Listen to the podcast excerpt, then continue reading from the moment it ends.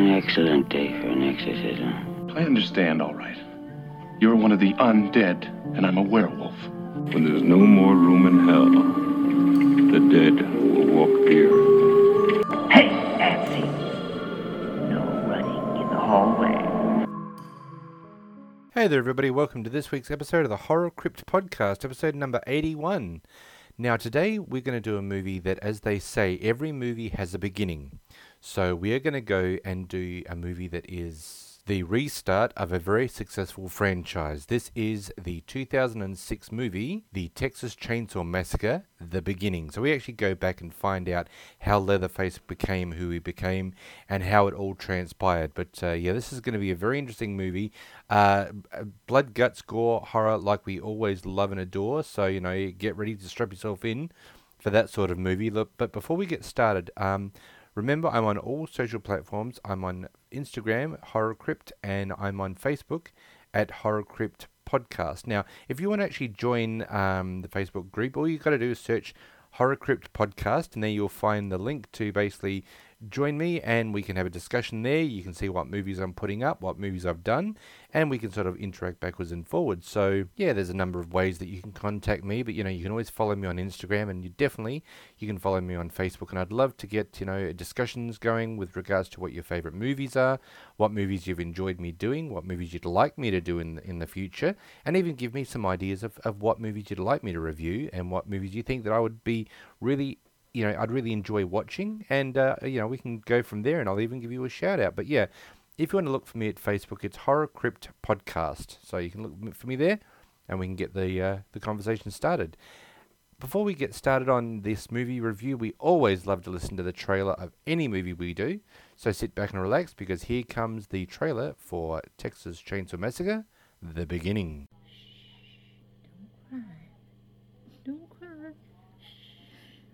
Hush, little baby, don't say a word. Mama's gonna buy you a mockingbird. What are you doing? I never had me a little girl before.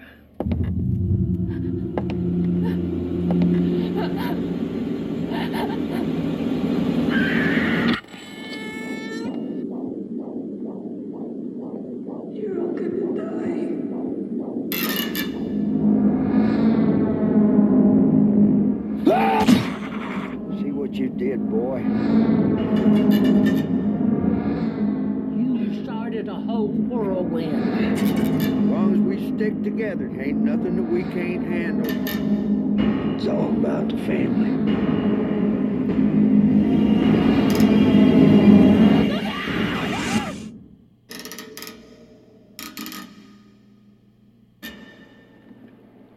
You kids okay? Where are you taking us? Where are you taking us, sir? Amazing grace. Thomas! How sweet. What is that? What is that? Come on, boy.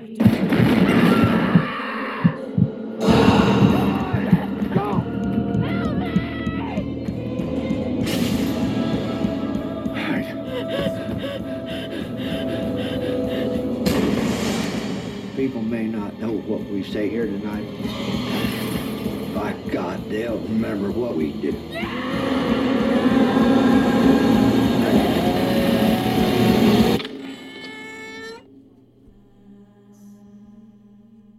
So the movie opens up on August the 7th, 1939, and we're seeing this slaughterhouse, and we've seen this young woman, and she's working in the meatpacking area, and she seems to be having some trouble either breathing or some trouble just in general. She's in pain, whatever, and she's saying to the foreman, you know, I need to go home, I need to stop, I need to go home, and, you know, because I'm not well.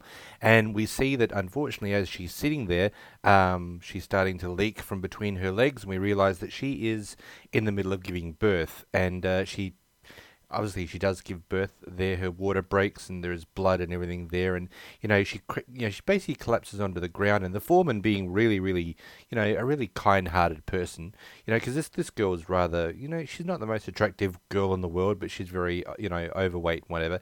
And so the foreman sort of like comes over and says to her, you know, well, see, that's what you get when you start, you know, fucking around on the job.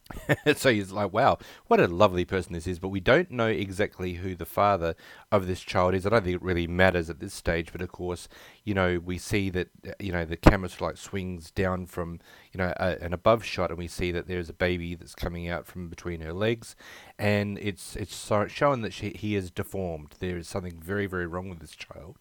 So we basically find that the plant owner decides to abandon the newborn in a dumpster, throws the child away, and, you know, be done with it. And of course, we find that the poor woman that was giving birth actually dies when she's giving birth, and so we then, you know, basically transition to outside, where we find a local woman named Luda Mae Hewitt, and she's actually scrounging in the dumpster looking for food.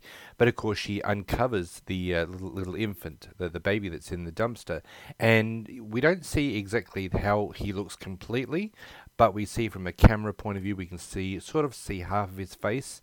The other part is obscured by, you know, garbage and stuff like that. So we see her pick up the baby and carry it on home, and she's walking barefooted down basically a country dirt road.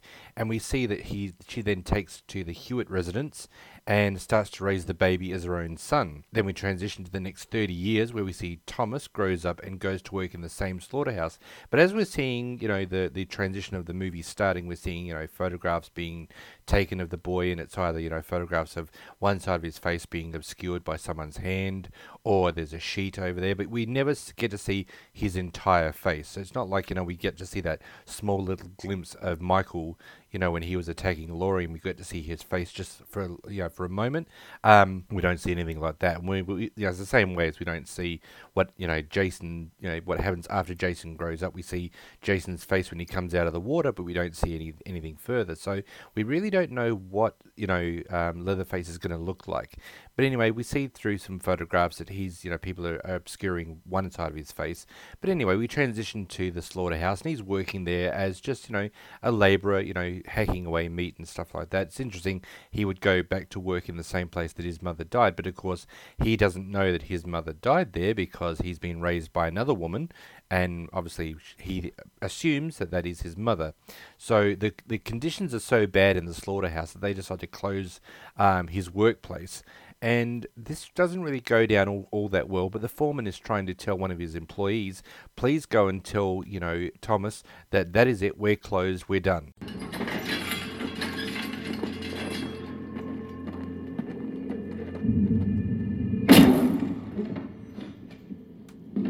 What's that disease freak still doing out here? We're closed for good now. I think he likes it here, sir. Ain't no reason for that ugly beast to still be here. Just, when you get that oversized retard the hell out of here. Me, sir? Just you.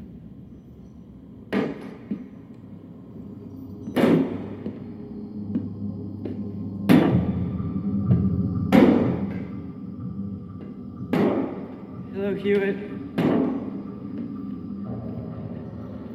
Shut down the place today. You know that, because I done told you. Shutting down for good. We ain't packing no more meat. Ain't killing no more animals, so you just leave the equipment. You just get on home now, okay? You gotta go, I said. You gotta get the hell out of here, you dumb animal.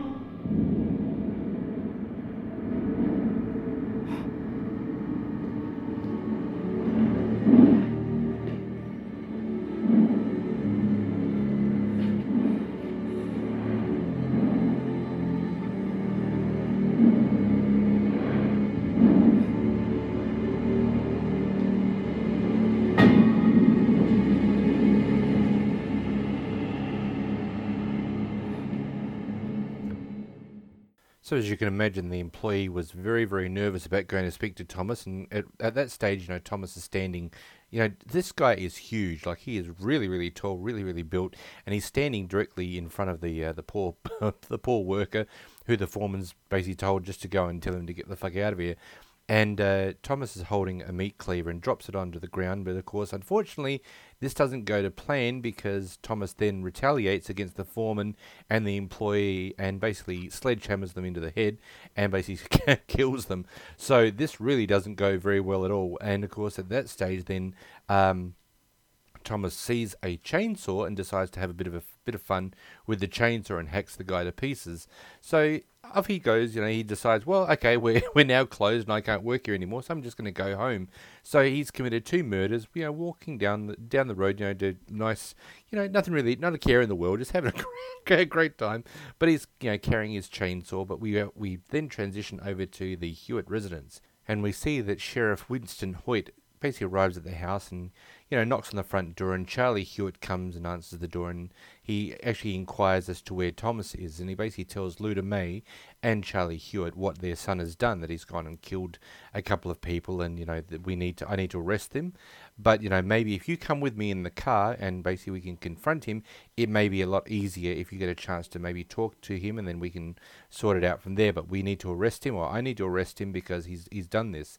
So, Charlie Hewitt gets in the car with the sheriff, and as they're driving on, the sheriff basically says, I am the last sheriff of this town, and I'm actually moving, next week. So really, as far as I'm concerned, there is no more sheriff, there's no more, police department in this town. There's no more work, there's no more food, there's no more nothing. But, you're still here, which is amazing, but everyone is up and left. But, and he basically just talks backwards and forwards to Charlie, but they do happen to see Thomas on the side of the road walking slowly back to the house.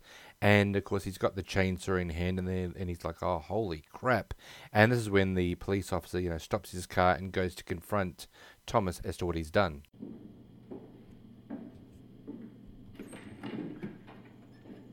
Thomas in there? Oh, yeah, he's here. We got a situation on our hands here. I just came back from the slaughterhouse. That tarted nephew of yours killed a man. Now, I'm going to have to apprehend him.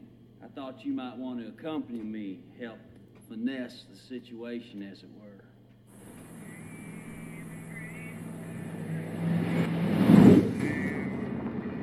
Anyway, staying around this town, there's no more jobs, no more money, no more food. Downright suicidal, and I'm the last bit of law enforcement that's left. Hell, I'm moving to Michigan next week. I often ask myself, what makes a man a killer? And I don't mind saying, you raised that retard right, me and you, we ain't taking this drive right now. You can't have a creature like that around normal folk, that's what I'm saying. He ain't retarded, he's misunderstood.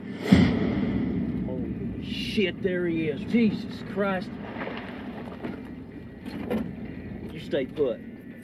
I'll let you know when I need you. Put down the weapon, boy. Seen what you did back there, Hewitt. This doesn't have to be difficult, unless you make it so. Just put the weapon down. Don't be stupid.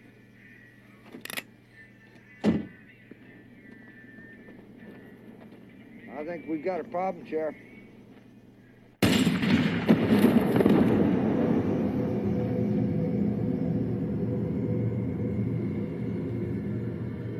Shit, I just killed the whole fucking sheriff's department. Damn, I wonder what that felt like. So as we can hear, Charlie has now killed the only sheriff in the place, and he decides that, well, if I've killed the entire police department, well, he doesn't need his uniform, he doesn't need his car. So we find that now Charlie Hewitt has taken the identity of Sheriff Hoyt. He's got his uniform, he's got his car, and he's suddenly become law enforcement. So really, I mean, who's going to go and check on, this nowhere town of what's going on? And so when we find that, he takes the body home, he takes the body of the sheriff home, we see that the poor old sheriff is butchered, and he's made into stew meat for the family. Of course, this is when the new Sheriff Hoyt tells the family they will not leave their home, even if the rest of the area becomes deserted. That slaughterhouse been more to this town than them fools will ever know. It's just a matter of time now before this town's overrun by bikers and hippies. Most families have already fled. Well, I say let them go. Let them flee to the hills and the cities to pollute our air and our water and our minds. Us, we're staying right here. The ashes of 6 generations of Hewitts have been tilled into the soil of this farm. We will never abandon the place of our birth. We're on our own now, people. And alone, we will rise above it all. People may not remember what we say here tonight, but they sure as shit gonna remember what we do. Thanks to the good sheriff here, we ain't gonna go hungry tonight. Matter of fact, we ain't never gonna starve again.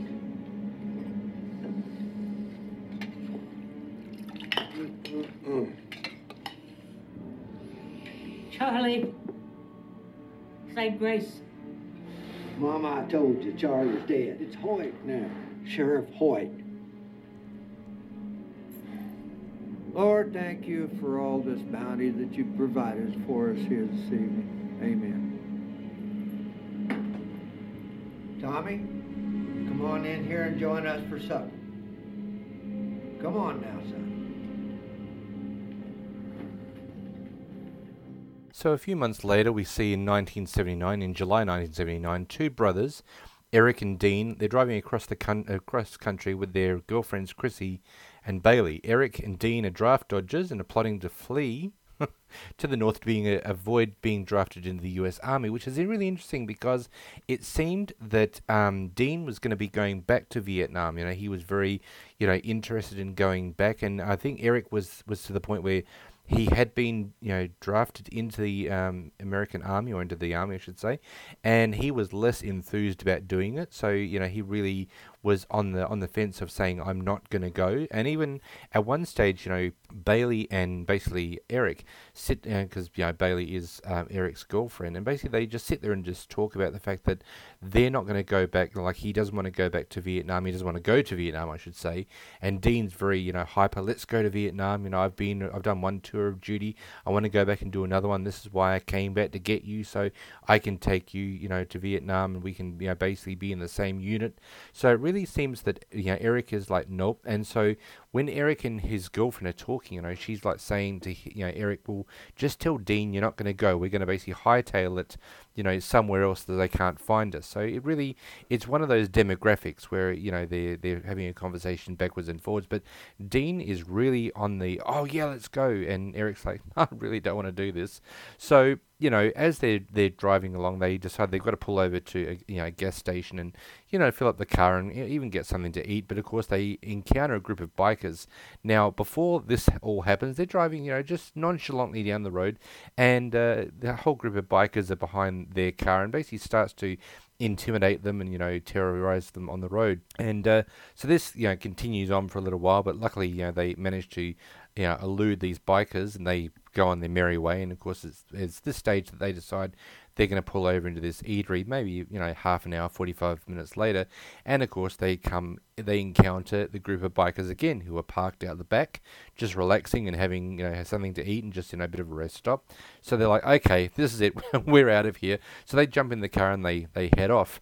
Unfortunately, one of the bikers, a female biker by the name of Alex, follows them, and she basically chases them, so much so that the group ends up by crashing into a cow and flipping their car. In the process, Chrissy, who's been sitting in the back seat of the car, and I don't know how this is possible, but she's sitting in the back seat of this Jeep. She gets thrown from the car and lands in some weeds, you know, out of sight from the others. And it's at this stage that, you know, you see that the crash has happened and that everyone is really badly injured, and they're trying to find out where the hell Chrissy is. And, you know, they're absolutely, you know, terrified of what's going on. She's been thrown clear, but they don't know where she is. And of course, who happens upon the scene? Good old Charlie Hewitt, as in the brand new Sheriff Hoyt.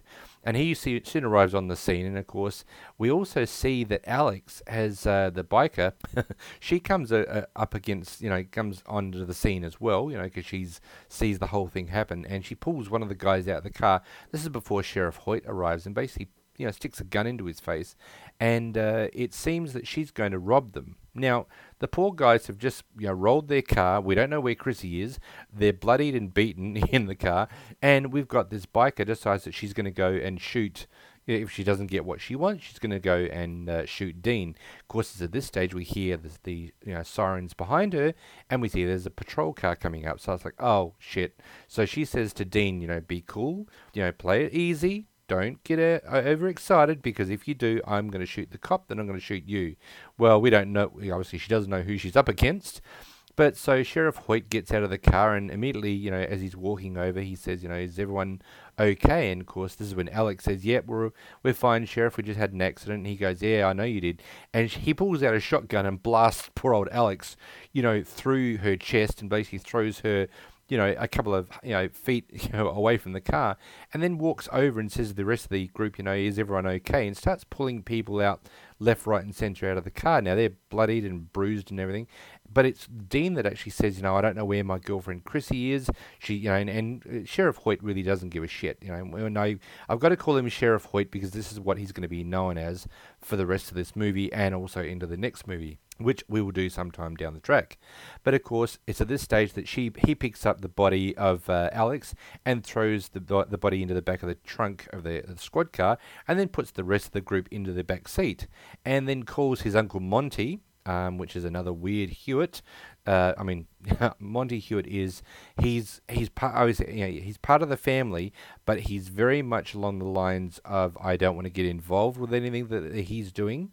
So, you know, when they were having this conversation about you know, the original Sheriff Hoyt basically being the bounty for the family, you know, you can sort of see that Luda Mae and you know, Uncle Monty, like Luda Mae is basically saying to Uncle Monty in no verbalization, but she's basically looking at him as if to say, don't say a word. Like, you know, we can see that, you know, Leatherface is the person that he's going to become. He's, you know, he's very much at the control of Charlie Hewitt, as in the new Sheriff Hoyt. And basically what he says, you know, Thomas goes and does. We got to say Thomas right now because he's really not Leatherface right now until he does his first official real kill and takes the face of someone that we'll get to. So really, when you look at it, the two psychopaths in this family is Sheriff Hoyt and also Leatherface. But Uncle Monty is sort of looking at, you know, Luda Mae, and Luda Mae's like, don't say anything. You know, we know that he's killed, you know, the real sheriff. We know that he's slaughtered him. We know that we're about to eat this poor guy, but don't say a thing. So really, the person that's running the whole family is not Leatherface at all. It's really Charlie Hewitt. But Charlie is really saying to everyone, hey, you know, this is what I'm doing, and everyone's going to go through with what I'm going to do, and everyone's going to toe the line. So when he calls Uncle Monty on the CB radio to tow the wreckage, he basically, you know, there's, you know, Uncle Monty going, yes, Charlie, okay, I'll come and pick up the car. And he's like, no, over, you know, official FCC regulation, you know, CB radio, who am I? And he goes, oh, yeah, that's right, sorry, Sheriff Hoyt. And he's like, yeah, that's better. So the tow truck comes and tows the car, in which Chrissy hides herself basically in the back seat. So, you know, the poor car is really, it's destroyed. I mean, I don't know how she even got into the back seat because the car was just basically just decimated. But anyway, you know, Uncle Monty picks up the car and we see it's being towed. But we see that the poor group is not being taken to a police station. It's actually being taken to the Hewitt house. And he basically calls for Thomas. Now, when the group is sitting in the back, that we see Thomas walking towards the car. Now, if you have seen this episode, this movie of the beginning of the Texas Chainsaw Massacre, he's sort of like wearing a half mask. So the mask basically goes from the top ridge of his nose down to his mouth. So you can see his eyes. So, you know, you could basically see that you'd say that he's just wearing just a regular mask because he might be spray painting something, whatever. But you see him, you know, open the trunk of the car and grab Alex out of the trunk and walks away with her. So, you know, your first instinct if you're sitting in the back seat of the car is like, so why are we here, and why are they taking that dead body out of the car? We really don't know. Unfortunately, we do find out because obviously Thomas is about to butcher the dead Alex that's been, you know, taken into the barn. And of course, it's this stage that the new Hoyt takes Eric and Dean into the bar and the barn, B-A-R-N, and hangs them by their arms from the rafters. He later basically ties Bailey to the kitchen table, and this is really, really, it's terrifying because at some stage when Sheriff Hoyt was looking through the wreckage of the car, he found a draft card that had been partially burnt. Now, you could say that it was the impact of the car, something had caught on fire, whatever, but he saw that there was part of the draft card that had been burnt, and he basically had said to the group, who the hell is Eric? Now, Dean, being an awesome brother, basically says, oh I'm Eric, that's Dean. And we see that it's about to go down that Sheriff Hoyt is not very impressed with what these guys are doing, and there's a draft dodger. And so he basically starts to befriend Eric, the real Eric, thinking that he is Dean, and basically says, so where did you serve? And he's like, I served in this infantry in this part of Vietnam, and I did. And he's like, how many commies did you kill and stuff like that? And so he starts to talk backwards and forwards, but we find out that unfortunately, as Sheriff Hoyt is doing his investigation, I say Sheriff Hoyt, we've got to say it because that's the kid's character now. But he basically learns that Eric is not who he actually is, not Dean. He is actually Eric, and he's the one that's burnt the draft card. So he's been thrown onto the ground, and he has to do 20 push-ups. So as he's doing 20 push-ups, Sheriff Hoyt is standing over him with a baton, and hitting with a nightstick, basically forcing them to do push-ups. He's hitting them on their back, on their arms, on their legs, and he's basically having a great time. And Dean is screaming at Sheriff Hoyt, saying, motherfucker, you come over here, I'll kill you. And he's like, yeah, I'd really like to see that, but it's good, you just keep going, of course. And as he's doing it, Sheriff Hoyt's saying, hey, if you can do 20 push-ups, I'll let you live, I'll let you go. And of course, so Dean is really cheering his brother on, but every time that he does a push-up, there's Sheriff Hoyt whacking him with a nightstick over his back, over the side of his head, over the so he's really trying to intimidate him to make sure that he doesn't complete the 20 push-ups. He actually does complete the 20 push-ups, and at this stage the poor old Eric is just basically decimated. He is bruised and beaten and battered, and he's just laying on the ground. And is this when Dean basically says, he's done what you wanted to do, just let him go. And of course, this is when Sheriff Hoyt comes over and says to Dean, I don't think either one of you are going to be going anywhere. And of course, Dean's hung up on the rafters. He's got his arms outstretched. So he's basically just being hung there. And it's at this stage that Dean manages to find some way to get out of his shackles and, release himself, and runs over to paroled Eric. And Eric is just, he's battered and bruised. And it's like, I want to get out of here, but I can't leave you by yourself. So they basically manage to free both themselves, and they start to try and figure out they've got to rescue Bailey. Now, Bailey is, as I said, she's tied up underneath the kitchen table, and we see a little segment where, one of the family members, as in Luda Mae, she's got a friend of hers that's sitting there having a cup of coffee and just, just enjoying herself, and you keep hearing this bang on the table. And you think, what the hell is that? Well, no, it's paroled Bailey that's tied up underneath the legs of the table. So she's trying to pull herself away, from the table and try to free herself. So every time she pulls, her bindings, you see that she's moving the table. And the two people sitting up at the top, they're just, really, they're ignoring her. But you can hear this going on. And it's at this stage that, luckily, Eric and Dean, having to burst into the kitchen, managed to get Luda Mae out of there. Luda Mae. I'm not doing that. It's Luda Mae. Good Lord. Luda Mae is actually in Ghost. Oh, my God. I think movies are starting to transition from one to the other.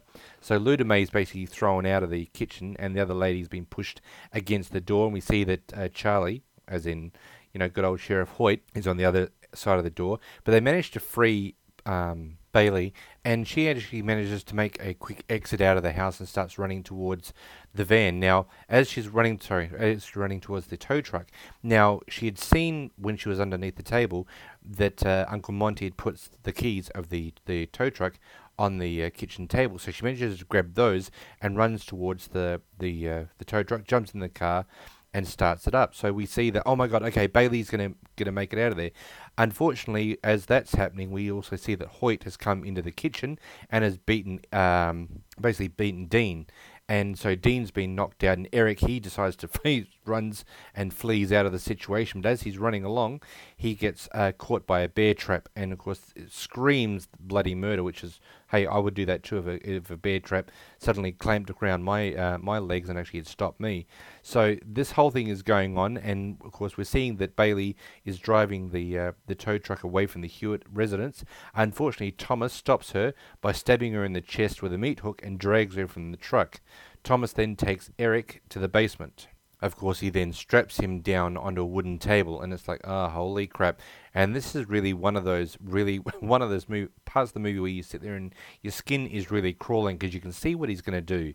You know, and Thomas is basically just, you know, moving over his body, checking his arms, checking his, you know, face, his mouth, everything like that. And it's like, okay, you know, we know what's coming, but we're getting ready for it. And it's just, yeah. It's a very, very gross situation because we start to see that Thomas is starting to cut parts of Eric's arms open.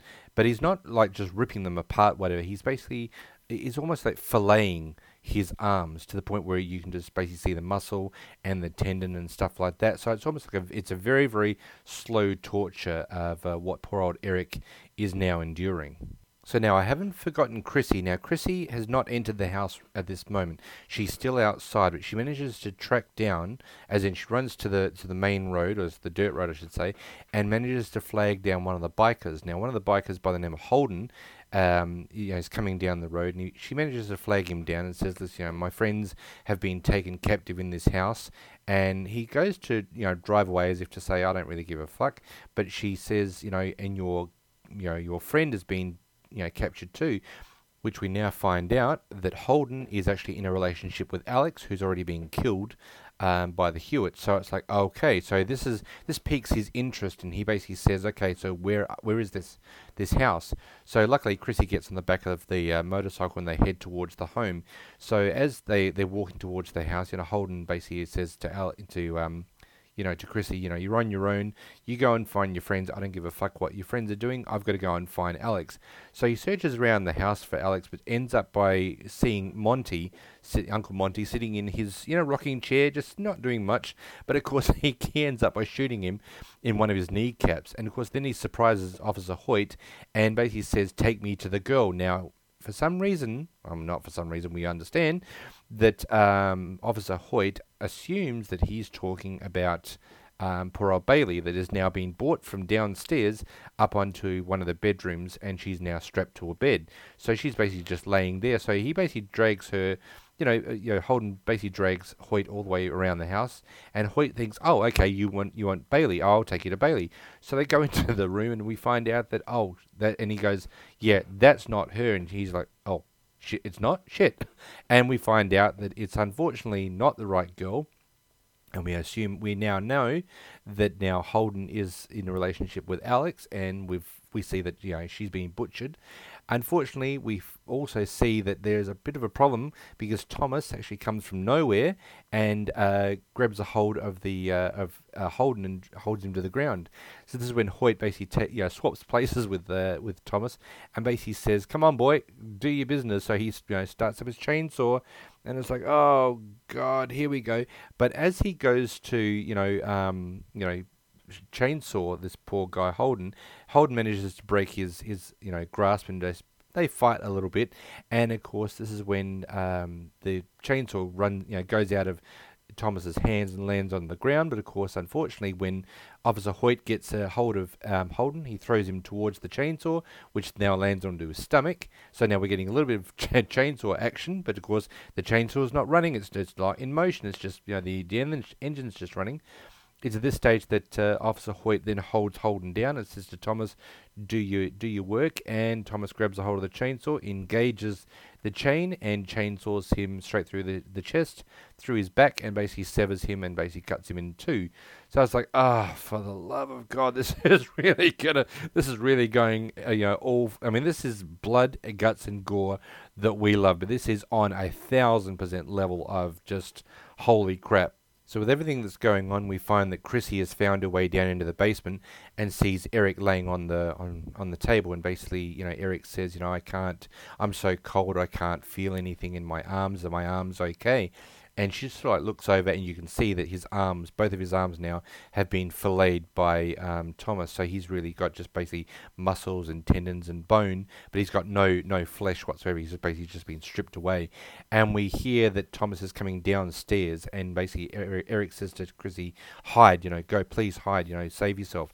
So she goes underneath the table, and of course it's at this stage that we see that Thomas is, starts up the chainsaw and plunges the chainsaw deep into Eric's stomach and basically kills him.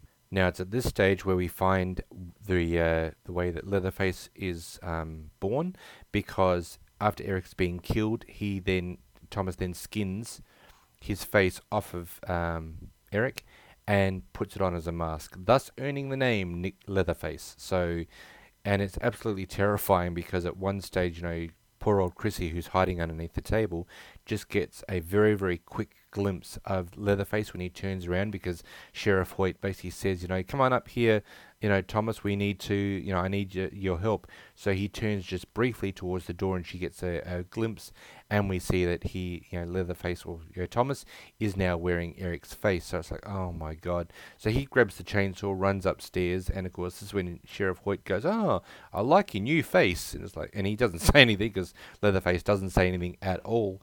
And we see that both Thomas, as in Leatherface, comes to the aid of a wounded Uncle Monty. Now remember, Monty has been shot in the knee, and he's absolutely in pain and agony. And so and this is why I'm saying that Leatherface is not just running on his own ideas. It's definitely Sheriff Hoyt, and Sheriff Hoyt is the one that's really controlling the whole thing. And he basically says to Leatherface, "Listen, he's been shot, and we really need to help him, so, do your thing." So Leatherface then turns the chainsaw on and chainsaws his leg, poor old Uncle Monty's leg, off. And then it's like, oh, hang on a minute. And this is when Sheriff Hoyt goes, "Oh, now what are we going to do there? He can't walk like that, and he's it doesn't look right." So for no reason whatsoever, Thomas chainsaws Monty's other leg off as well, just above the kneecap, as some twisted way of making it work perfectly, because he basically chainsaws him off. And of course, this is when Sheriff Hoyt goes, "Ah, that's good work, Thomas. Good work. Just wrap this up." So the paroled Uncle Monty, and this is how we learn how Uncle Monty became in the wheelchair with no legs, because he's already been shot. Okay, that leg's been taken off above the knee to make sure that he's not going to get infected with the gunshot. And it's like, yeah, but we need to even. And this is the way that Sheriff Hoyt basically says, "Oh, we can't have him walking with one leg and one no leg. We need to even him up." And it's at this stage that Monty looks as if to say, "What? What do you mean even me up?" Well, by the time he says "even me up," bzz, there goes the other leg. So it's like, okay, well, we've now got no legs, and now he's going to be confined to a wheelchair basically forever. So now later, Chrissy finds and tries to free Bailey, whom Hoyt has tied up again on the second floor, and of course it just doesn't work, as Chrissy attempts to untie her friend. Hoyt and Thomas catch her and bring her downstairs for " dinner. So now Chrissy basically sees that poor old Dean is unconscious, and he's basically got his head on the table, so he's out to it. He can't basically help anything. And we then the camera pans over to Bailey, and Sheriff Hoyt starts to engage with Chrissy, and basically says to her that there's really Bailey's not going to be eating a whole lot of meat anymore. And we see that she opens her mouth, and we see that all her teeth have been pulled out, so she's going to be basically sucking her meals through a straw, as Officer Hoyt says to Chrissy. And Chrissy is now, she's strapped to the chair. She's at the front head of the dinner table, but she's strapped to the chair. She can't get out, and really it's absolutely terrifying what she's going through. And we also see that now Leatherface is standing just to the side of Sheriff Hoyt, when Sheriff Hoyt decides that he wants to engage in a bit of conversation with the table. However, this is after a bit of a conversation that he has with Chrissy, who, Chrissy wants to ask questions about what's going on, why you're doing this. And so Sheriff Hoyt, he really doesn't take too kindly to being interrupted when he's about to say grace or basically have a family meal. So he basically wants to lay down the law. "No talking until after I've said grace, asshole."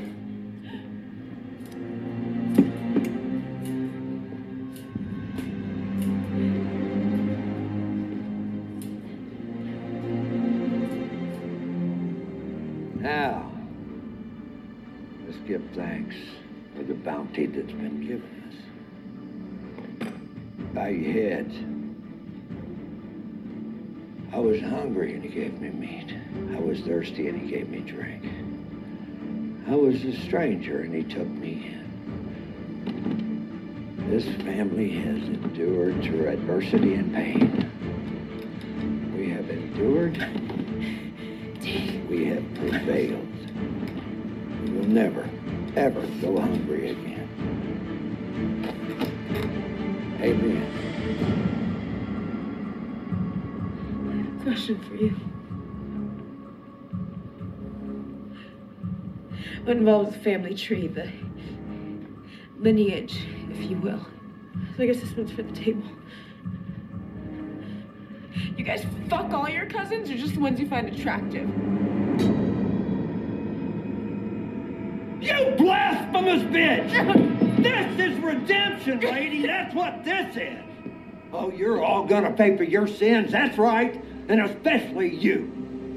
Mama, go take care of Uncle Monty. So it's at this stage that now we've got a situation where the dinner is coming to an end. And this is when Sheriff Hoyt basically looks at Leatherface and says, you know, put her out of her misery, as in Bailey.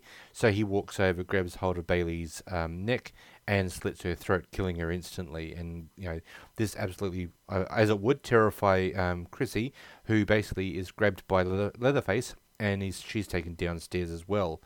On the way down to the basement, Chrissy manages to stab Thomas in the back of the in the back with a screwdriver and escapes by jumping out a window with Thomas pursuing her. So it's really quite cool because she basically, you know, how you become disorientated. If you go to try and, if you know somewhere really, really well, you know, and you think, okay, I know how to get out of this area. So if I had to run out of this, I'd go this way, I'd go that way. But with the adrenaline running and stuff like that, she's running up from the basement. You know, Leatherface has got the screwdriver in the back of his back. And so she's running, you know, hightailing it out of there. And she turns one way and, of course, oh, shit, there's Hoyt. So she turns the other way, runs towards the front door. Of course, the door is suddenly blocked by Sheriff Hoyt again. So she goes into the living room, jumps through the living room window and smashes through the living room window and runs away. Of course, hot on her heels is Leatherface with the chainsaw. And, you know, Sheriff Hoyt's just sitting there going, ah, don't worry, he'll catch her, no problems at all. So we don't really see what's going on except her just hightailing it out of there in the middle of the night. And there's, you know, Leatherface running right behind her with the chainsaw. So Dean regains consciousness. Now, remember, Dean was laying on the table with his head on the table. So he's coming to, and of course, he sees that his, you know, beloved girlfriend has her throat slit and she's dead on the table. So he manages to escape to the front of the house, and he comes up against Hoyt, and basically assaults Hoyt and smashes his head repeatedly into the solid concrete porch, knocking him out cold. So you're like, oh yes, okay, he's done, awesome. So as well as Hoyt's two front teeth. So this is where, you know, in the next movie you see that Hoyt smiles at someone and he takes the two front teeth out. That was the little memento that Dean happened to give him. So then he basically heads out to find Chrissy.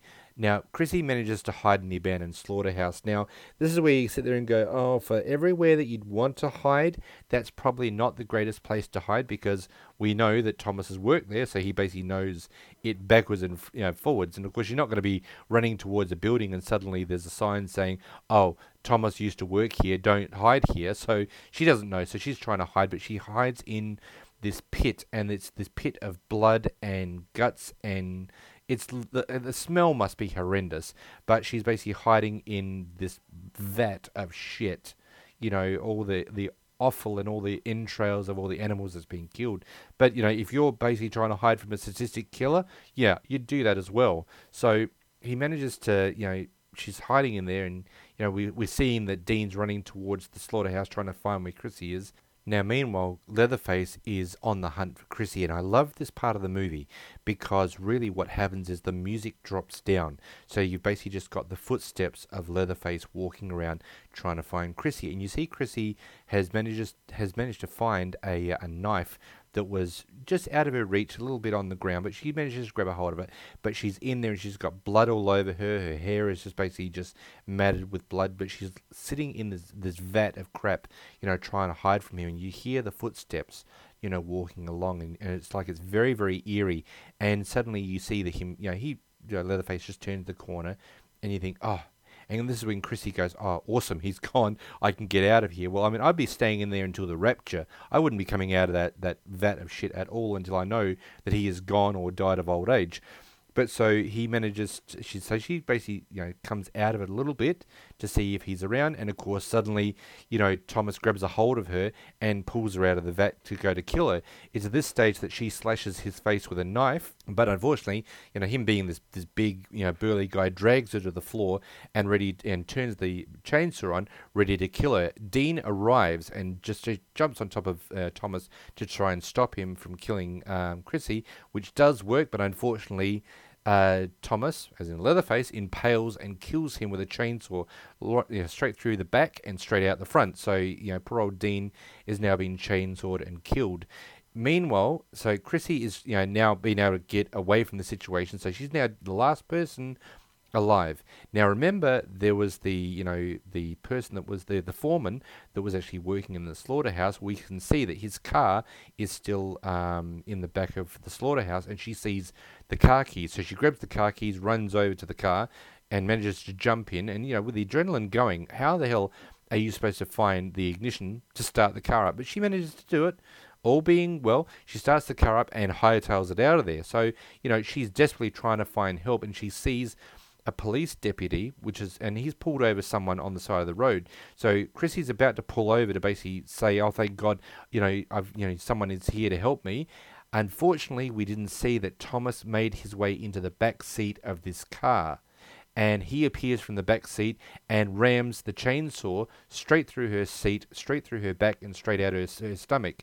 The car comes out of control and crashes into the deputy and the poor old guy that he'd been pulled over, and killed them both instantly. Thomas, now called Leatherface, he gets out of the back seat of the car, and he slowly walks back to the house along the dark road, and we basically see him walking away. He's got his chainsaw in his right hand, and he's just walking back slowly. The carnage is absolutely everywhere. I mean, Chrissie is now dead, and it's like, you know, when you see that, you know, she's going to make it, you can see she's getting close to, you know, getting saved by this other police officer, and it's like, oh my God, she's going to make it, she's almost there. And then suddenly you see that, you know, the chainsaw comes straight through the back of her seat and straight through her, and it's like, oh my God, she almost made it. But, you know, the fact that this car careens out of control and takes out the police officer and this poor guy that was pulled over is absolutely amazing. As I said, there's debris and everything everywhere. The car, as I said, comes to a stop. You know, Thomas gets out of the car, and he's like, oh, okay, I've killed everyone. Everyone's dead, so I'll just walk back home. And then as the movie starts to, you know, pan into the very final part of the movie, we hear this. From 1969 to 1973, the Hewitt family murdered 33 people across the state of Texas. To this day, their killing spree is universally considered one of the most notorious and perversely sadistic crimes in the annals of American history. The Texas Chainsaw Massacre. The movie fades to black, and that is the end of the movie. I'm telling you, this is a roller coaster of a movie where it'll get you to the edge of your seat, and it'll push you over the edge of your seat. It's such a great movie. I really enjoyed this one. I didn't think that I would. I'd seen the next one after this, and I thought, oh, okay, well, this is where it starts. But it doesn't. You know, luckily, this one really takes you to the very beginning and shows you exactly how Leatherface, you know, became who he was. It's really interesting that the budget was an estimated $16 million. But it grossed $51 million at worldwide, and I think that is absolutely amazing. The opening weekend in the US and Canada, $19.1 million. Holy crap, on a $16 million budget. That's pretty impressive. Look, before we go, we need to do Paul's Fun Facts.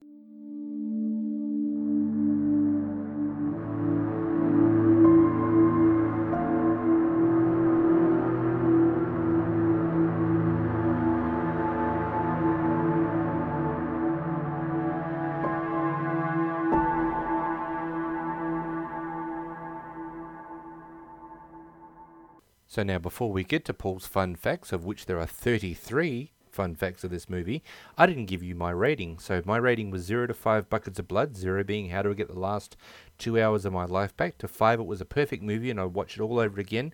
I'm telling you, I'm giving this a solid 4 out of 5. It was absolutely amazing.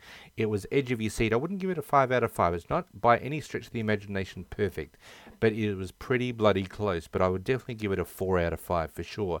So the cow that gets hit by the Jeep was made of fiberglass and filled with blood, fake entrails and fake bones, then screwed together. This was, I mean, when you see the car driving down the road and you see that there's suddenly a cow in the way and they clip it and just basically it absolutely decimates the bloody cow. I mean, obviously they're not going to put a real cow in the way to get, you know, decimated, but it was very, very well done, and it was very believable that they actually hit a poor cow that was walking across the road. So when I was saying, you know, this guy who plays Leatherface was very big and very, very stocky, he needed to be, because the chainsaw that he uses in the film actually weighs 35 pounds. So it's pretty bloody heavy that this guy's got to, you know, wander around all over the place and chase people with and hold. I mean, it's not going to be like a one-shot deal where they say action and he runs from one spot to the other. There'd be multiple takes of him doing that. So, you know, that's pretty impressive. Now, there was a scene in the movie, and it was pretty, you know, it was a very, very claustrophobic scene when Eric gets his face wrapped in cellophane by Sheriff Hoyt. It's actually a real situation they actually did. Matt Boomer's head was actually being wrapped in saran wrap by Ali Remini, which is basically Sheriff Hoyt, and he was very concerned for him. They left a small gap opening in the bottom of Matt's chin to help him breathe, but it didn't help much. So whenever he was having trouble breathing, he would indicate by knocking his knees together. But this is, you know, the level of, you know, authenticity that this movie was really trying to get. So when you see his, you know, head cellophaned, yeah, that's actually real. It's not a stunt man. This is actually the real actor going through and doing this. Just a couple more before I finish off this podcast. So this is the very first movie to receive Ireland's 18+ rating. That's pretty impressive to get this. This is the very first movie. Yeah, this is the one that gets the 18+. And I tell you what, I understand that, because it is extremely graphic in the extreme. And just the final two. So the body count of this movie is 11. 12 if you count the cow. And Bailey's throat slitting scene was done 9 times with slightly variations of each time. So that's not too bad. And the body count all on screen was 9. There you go. Anyway, thank you very much once again for coming to visit me at the Horror Crypt Podcast. I really love the fact that you guys are enjoying the horror movies that I'm doing. I've got some great ones coming up. It's just, yeah, it's very, very humbling to just see that the numbers are going up and everyone's downloading the podcast, everyone's enjoying it and interacting. So, as I said, you know, you can reach out to me, horrorcrypt2022@gmail.com. That's a, you know, you can send me a direct message there, but you can also follow me on Facebook, and we can get the, you know, conversation going of movies that you like, movies that you think I should watch and things like that, or movies that you'd like me to review. And as I said, you can also follow me at on Instagram at HorrorCrypt2021, I think it is, something like that. Just search the Horror Crypt, you'll find me. Anyway, once again, thank you very much for coming to visit me. I hope you've enjoyed yourself with this episode, and I will creep you later. Until next week.